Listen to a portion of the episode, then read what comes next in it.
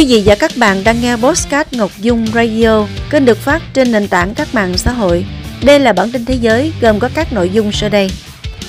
Lũ lụt gây thiệt hại về người tại khu nghỉ dưỡng Antalya của Thổ Nhĩ Kỳ.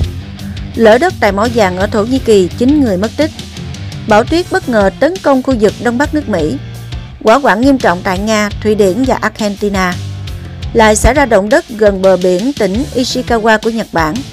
Sập sàn nhà thờ tại Philippines khiến hàng chục người bị thương. Người làng cấm dùng điện thoại thông minh nơi công cộng. Trường học đặc biệt trên xe buýt ở biên giới Mỹ, Mexico.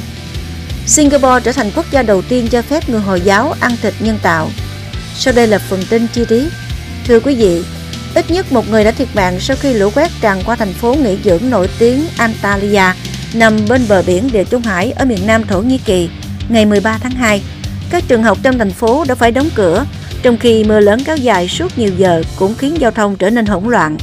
Lực lượng cứu hộ Antalya đã giải cứu trên 900 người bị mắc kẹt trong ô tô. Giới chức thành phố đã cho sơ tán một số hộ gia đình đến các khu vực an toàn hơn, đồng thời cảnh báo người dân không ra khỏi nhà nếu không thật sự cần thiết. Lũ lụt cũng đã gây thiệt hại cho không ít cơ sở vật chất của Antalya, trong đó có phòng thí nghiệm của bệnh viện thành phố. Theo Thứ trưởng Karadulu, hơn 2.000 nhân viên cứu hộ từ các thành phố lân cận đã được quy động tới Antalya để hỗ trợ công tác cứu hộ và khắc phục hậu quả của trận lũ quét này. Cũng tại Thổ Nhĩ Kỳ ngày 13 tháng 2, bất chấp môi trường cyanua độc hại, hàng trăm nhân viên cứu hộ Thổ Nhĩ Kỳ vẫn khẩn trương tìm kiếm 9 thợ mỏ mất tích sau trận lở đất lớn tại một mỏ vàng khai thác lộ thiên ở nước này. Trong những thập kỷ gần đây, tại Thổ Nhĩ Kỳ thường xuyên xảy ra các vụ lở đất và nhiều vụ tai nạn khai thác mỏ. Tháng 10 năm 2022, một vụ nổ khí metan tại mỏ than ở Tây Bắc Thổ Nhĩ Kỳ đã cướp đi sinh mạng của 42 người. Ngày 13 tháng 2, một trận bão tuyết lớn và bất ngờ đã ập vào khu vực Đông Bắc của Mỹ, gây ảnh hưởng nghiêm trọng tới khoảng 30 triệu người.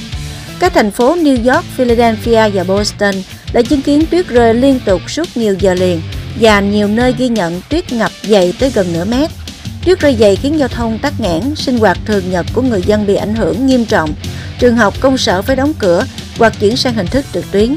Cơ quan dự báo thời tiết New York cho biết, thành phố này chưa từng chứng kiến bão tuyết mạnh như vậy kể từ tháng 2 2022.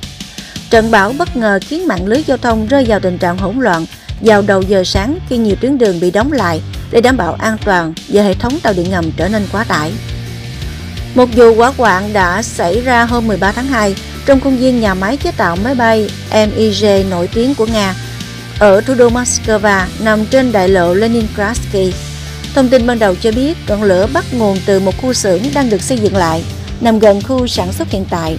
Ngọn lửa bao trùm diện tích 70 m2 ở tầng 2 và tầng 3 của tòa nhà. Lực lượng cứu hỏa đã nhanh chóng có mặt tại hiện trường để khoanh vùng đám cháy, không cho cháy lan sang các công trình liền kề. Hiện có một người mất tích sau khi lửa bùng lên ngày 12 tháng 2 tại công viên nước Osana đang trong quá trình thi công thuộc công viên giải trí Diersberg ở thành phố Gothenburg, miền Tây Thụy Điển. Theo người phát ngôn Bernivis của cơ quan cứu hộ Gothenburg, ban đầu lực lượng cứu hỏa xác nhận đã kiểm soát được đám cháy, song lửa lại bùng lên vào tối ngày 13 tháng 2, tuy nhiên không có nguy cơ cháy lan rộng. Trung tâm Nghiên cứu Khoa học Địa chất GFZ của Đức cho biết một trận động đất có độ lớn 5,1 đã xảy ra ở phía tây đảo Honshu của Nhật Bản vào sáng ngày 14 tháng 2. Cảnh báo động đất vào khoảng 10 giờ 30 sáng 14 tháng 2 của cơ quan khí tượng Nhật Bản xác nhận trận động đất có độ sâu chấn tiêu 10 km tại vùng biển Ishikawa. Tuy nhiên, cơ quan trên không ban bố cảnh báo sóng thần. Giới chức Philippines cho biết ngày 14 tháng 2 đã có 47 người bị thương sau khi sập sàn tầng 2 của một nhà thờ công giáo La Mã ở tỉnh Bulacan, phía bắc thủ đô Manila. Theo người đứng đầu văn phòng quản lý và giảm nhẹ rủi ro thiên tai thành phố San Jose del Monte, bà Gina Asian, vụ tai nạn xảy ra vào buổi sáng khi các tín đồ công giáo đến nhà thờ để tham dự thứ tư lễ tro. Sàn nhà bị sập được làm bằng gỗ nên không thể chịu tải được đám đông. Không có ai thiệt mạng sau vụ việc, các nạn nhân đều bị thương nhẹ và đã được chuyển tới bệnh viện để điều trị. Ngôi làng Sanbot ở phía nam Paris, Pháp đã thông qua lệnh cấm sau một cuộc trưng cầu dân Ý nhằm hạn chế sử dụng điện thoại thông minh ở nơi công cộng. Làng Sanbot có dân số dưới 2.000 người. Cuối tuần trước, 277 người đã đi bỏ phiếu và 54% trong số đó ủng hộ quyết định hạn chế sử dụng điện thoại thông minh ở nơi công cộng, cấm người lớn và trẻ em lướt điện thoại khi đi bộ xuống phố, khi ngồi cùng bạn bè trên ghế đá công viên, khi ở cửa hàng, quán cà phê hay ăn uống ở nhà hàng và khi phụ huynh đợi con trước cổng trường. Nếu ai đó bị lạc, họ được khuyến khích hỏi đường thay vì xem bản đồ trên điện thoại thông minh. Ngôi làng cũng đã thông qua điều lệ dành cho các gia đình về việc trẻ em sử dụng thiết bị điện tử, không được sử dụng thiết bị có màn hình dưới bất kỳ hình thức nào vào buổi sáng, trong phòng ngủ, trước khi đi ngủ hoặc trong bữa ăn. Nếu cha mẹ của thanh thiếu niên ký thỏa thuận không cho con sử dụng điện thoại thông minh trước 15 tuổi, thì tòa thị chính sẽ cung cấp cho trẻ một chiếc điện thoại kiểu cũ chỉ để nghe gọi cơ bản. Ở biên giới Mỹ-Mexico có một mô hình trường học đặc biệt dành cho những học sinh đặc biệt. Trường học này nằm trên xe buýt và học sinh là những đứa trẻ di cư. Đó là trường học mà Estefania Rebellion, một nữ diễn viên Mỹ nhập cư 32 tuổi mở để trao hy vọng cho những số phận không may. Estefania Rebellion hiểu rõ nỗi đau của những đứa trẻ khi buộc phải rời bỏ nhà cửa quê hương để bảo toàn tính mạng. Bản thân cô cũng trải qua hoàn cảnh như vậy khi mới 10 tuổi. Một ngày nọ bố mẹ đến trường đón Rebellion về sớm hơn trường lệ. Bố mẹ bảo họ phải rời Colombia vì bị một tổ chức dọa giết. Thứ duy nhất mà Rebellion có thể mang theo là một món đồ chơi. Cô bé đã đến Miami với bộ quần áo đang mặc trên người. Sau gần 4 năm, tổ chức Yes We Can Work Foundation dạy học cho từ 250 đến 300 trẻ em mỗi ngày thông qua 4 điểm trường dọc biên giới và 3 xe buýt trường học di động. Kể từ năm 2019, trường học trên xe buýt đã mang kiến thức, niềm vui tới cho 3.100 trẻ em di cư đến từ 10 quốc gia. Tác động của trường học trên xe buýt lớn đến mức Bộ trưởng Giáo dục Mexico đã chính thức công nhận mô hình này là chương trình giáo dục song ngữ đầu tiên cho trẻ di cư.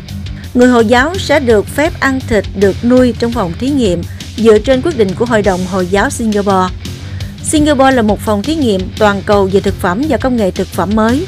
Có vô số lý do khiến người Singapore không cảm thấy khó chịu khi là người đầu tiên được ăn những món chưa ai từng nếm trên đĩa của mình. Ở Singapore, sự đa dạng của các món ăn được coi là rất quan trọng đối với bản sắc dân tộc và là một sợi dây văn hóa thống nhất. Giống như nhiều tín ngưỡng khác, Hồi giáo áp đặt một số quy tắc về chế độ ăn uống đối với các tín đồ của mình. Luật ăn kiêng của Hồi giáo thường phân biệt giữa những gì được phép đó là halal và những gì không được haram. Với quyết định mới ban hành, loại thịt mà các tín đồ Hồi giáo ăn sẽ phải được cung cấp với điều kiện là các tế bào được lấy từ động vật được cho phép theo đạo hồi và thành phần cuối cùng không có bất kỳ thành phần nào không phải halal. Động thái như vậy đưa Singapore trở thành một trong những quốc gia đầu tiên sản xuất thịt trồng trọt và đảm bảo thịt đó là sản phẩm halal cho người Hồi giáo. Việc cấp phép thịt nhân tạo nằm trong kế hoạch củng cố an ninh lương thực của Singapore, bởi quốc đảo này đang phụ thuộc chủ yếu vào nguồn thực phẩm nhập khẩu. chưa rồi là bản tin thế giới. Cảm ơn quý vị đã quan tâm theo dõi.